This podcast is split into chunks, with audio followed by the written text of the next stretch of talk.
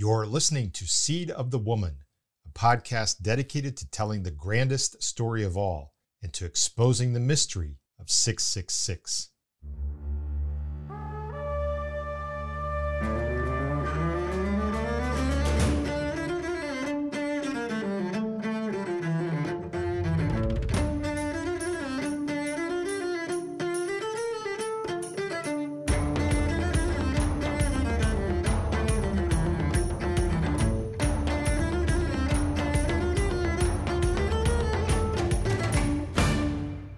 Hello, everyone. Randall Gilmore here, and welcome to season two of Seed of the Woman. Now, before we get started, I want to say how much I appreciate all of the interest and positive feedback from season one. It's really motivated me to keep on keeping on, and I just want you to know how much I appreciate it. In season one, I tried to lay out the biblical storylines of both the seed of the woman and the seed of the serpent. And I wanted to tell in the broadest way possible the epic account of God's plan to restore all things through the seed of the woman. Of course, that's the person whom we know is Jesus Christ, the Son of God. Meanwhile, I also told Satan's counter story, revealing Satan's intention to replace the seed of the woman with a seed of his own. That's the seed of the serpent. It's a person who eventually rises to position and power at the end of the age to dominate the world. Now, Revelation 13 calls this person the beast out of the sea. But to stress the point that he's a real person and someone who's likely to be alive now, possibly someone we're already familiar with, someone who already has found his way into the news now and then. I included in episode 7 of season 1 a portrayal of how this person might start his day. Here's how that portrayal went. The beast out of the sea woke up early this morning with climate change on his mind. The idea that anyone might think of him as Revelation 13's beast out of the sea has never been something he's considered, but that doesn't mean he hasn't pondered his place in the world. I'm a man of influence, he thinks to himself, as he takes in the aroma of the breakfast his chef is preparing for him, pausing long enough to bask in the glory of his being wealthy enough to have so many others to attend to his daily needs. I'm a king without a country, he continues, and that's okay. I'm still a man of great influence. My empire extends for now from my natural talent to burst the bubble of anything that stands in my way, any corporation, any political party, or even an entire government. The beast out of the sea, whose actual name remains in the shadows, rises from his bed and walks across the room, tablet in hand, toward a comfortable chair where he can sit and read the latest on the Great Reset from the World Economic Forum. A summary of John Kerry's participation in a panel discussion sponsored by the forum catches his eye. Kerry promised the U.S. would rejoin the Paris Climate Agreement. Then he added that he was astonished at how many people in the U.S. didn't vote for it in the most recent election, but instead for, quote, the level of chaos and break of law and order associated with national populism. The beast out of the sea could feel his heart racing as he read those words. On one hand, he felt gratified to hear someone like John Kerry express such contempt for nationalism. On the other, it seemed so obvious that the problem of nationalism was not going away anytime soon. World leaders like Kerry seemed powerless to do anything about it. And that's where I come in, he said out loud to himself, as his mind turned to the end of a recent interview when he was asked about the role that religion might play in advancing the Great Reset and climate change agenda. The reporter seemed so impressed with his answers, offering a friendly parting shot as he was about to leave. You could be the Pope, he said. And without thinking, the beast out of the sea turned, looked over his shoulder, and shot back. You've got that wrong, he said. I am the Pope's boss.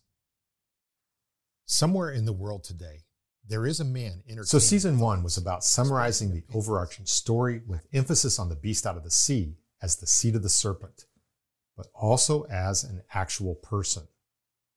Now, for season two, I have three goals in mind. And the first is to keep on preparing you and myself and everyone else for the end time events that lead to Jesus' return. I really believe with all of my heart that Jesus is coming again. He's coming to judge his enemies and ultimately to restore all things.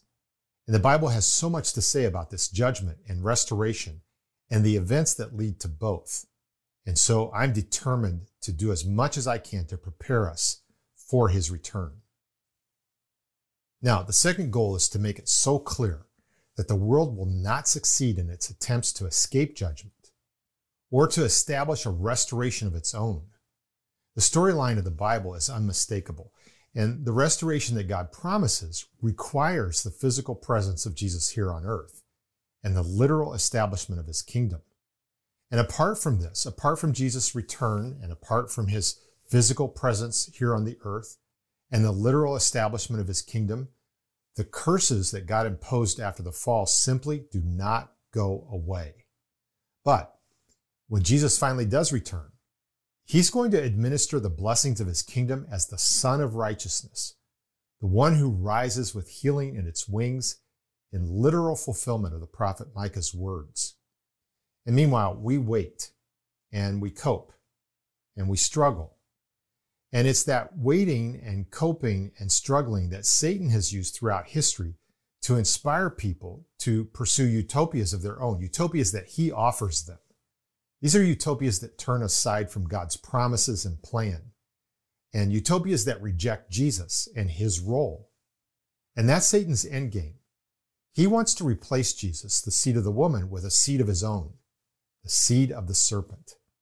Now, I'm not talking about a physical seed of Satan, as though Satan literally impregnates a woman and the child that's born becomes his seed. I know that's what some people believe, but that's just nonsense. And this is where goal number three comes in. Because in season two, I want to take you deeper into the scriptures. I want to show you the beliefs, values, and practices tied to the political, economic, and religious system of the beast. Because I believe it will equip you and it will equip me and everyone else with what it takes to resist and endure someday. And by the way, I'm very familiar with the Bible's teaching on the rapture of the church.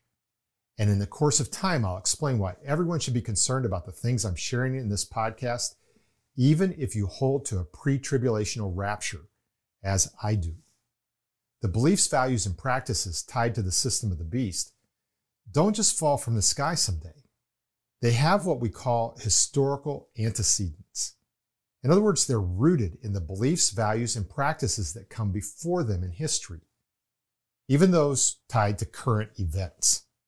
So in season one, episode eight, I listed some of these current events that are going to factor into the system of the beast out of the sea at the end of the age.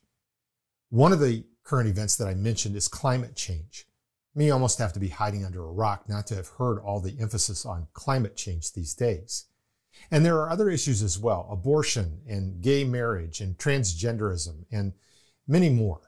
Think about how so many world leaders and celebrities and so many in the media and entertainment industry are not just advocating, but demanding that everyone embrace their point of view on these issues. And meanwhile, they marginalize and sometimes silence anyone who disagrees. So, why is there so much momentum behind these issues? And why are the beliefs, values, and practices of biblical Christianity being pushed to the margins and silenced? And sometimes even criminalized? Well, the short answer is because these are the beliefs, values, and practices tied to the system that will be led someday by the beast out of the sea.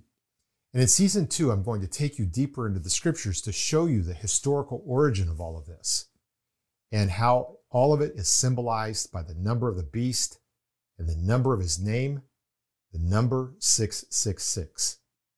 I'm also going to show you two other times in history when the end time mystery of 666 broke out. But back then, it didn't endure. And I'll explain why. And I'll also explain how these stories give us insight into exactly how to overcome the end time strong delusion that 2 Thessalonians chapter 1 verses 9 through 12 describes that's coming at the end of the age. Here's what those verses say. The coming of the lawless one is by the activity of Satan with all power and false signs and wonders, with all wicked deception for those who are perishing, because they refuse to love the truth and so be saved. Therefore, God sends them a strong delusion so that they may believe what is false, in order that all may be condemned who did not believe the truth but had pleasure in unrighteousness. So make no mistake, there is a delusion coming, And when the beast out of the sea finally comes onto the scene, a spirit of strong delusion will dominate the world. But what else does the Bible have to say about conditions on earth at the end of the age prior to Jesus' return? And what else can we know about the beast out of the sea? What else does Revelation 13 have to say about all of this? Answers to these and other questions in Season 2. More next time on Seed of the Woman.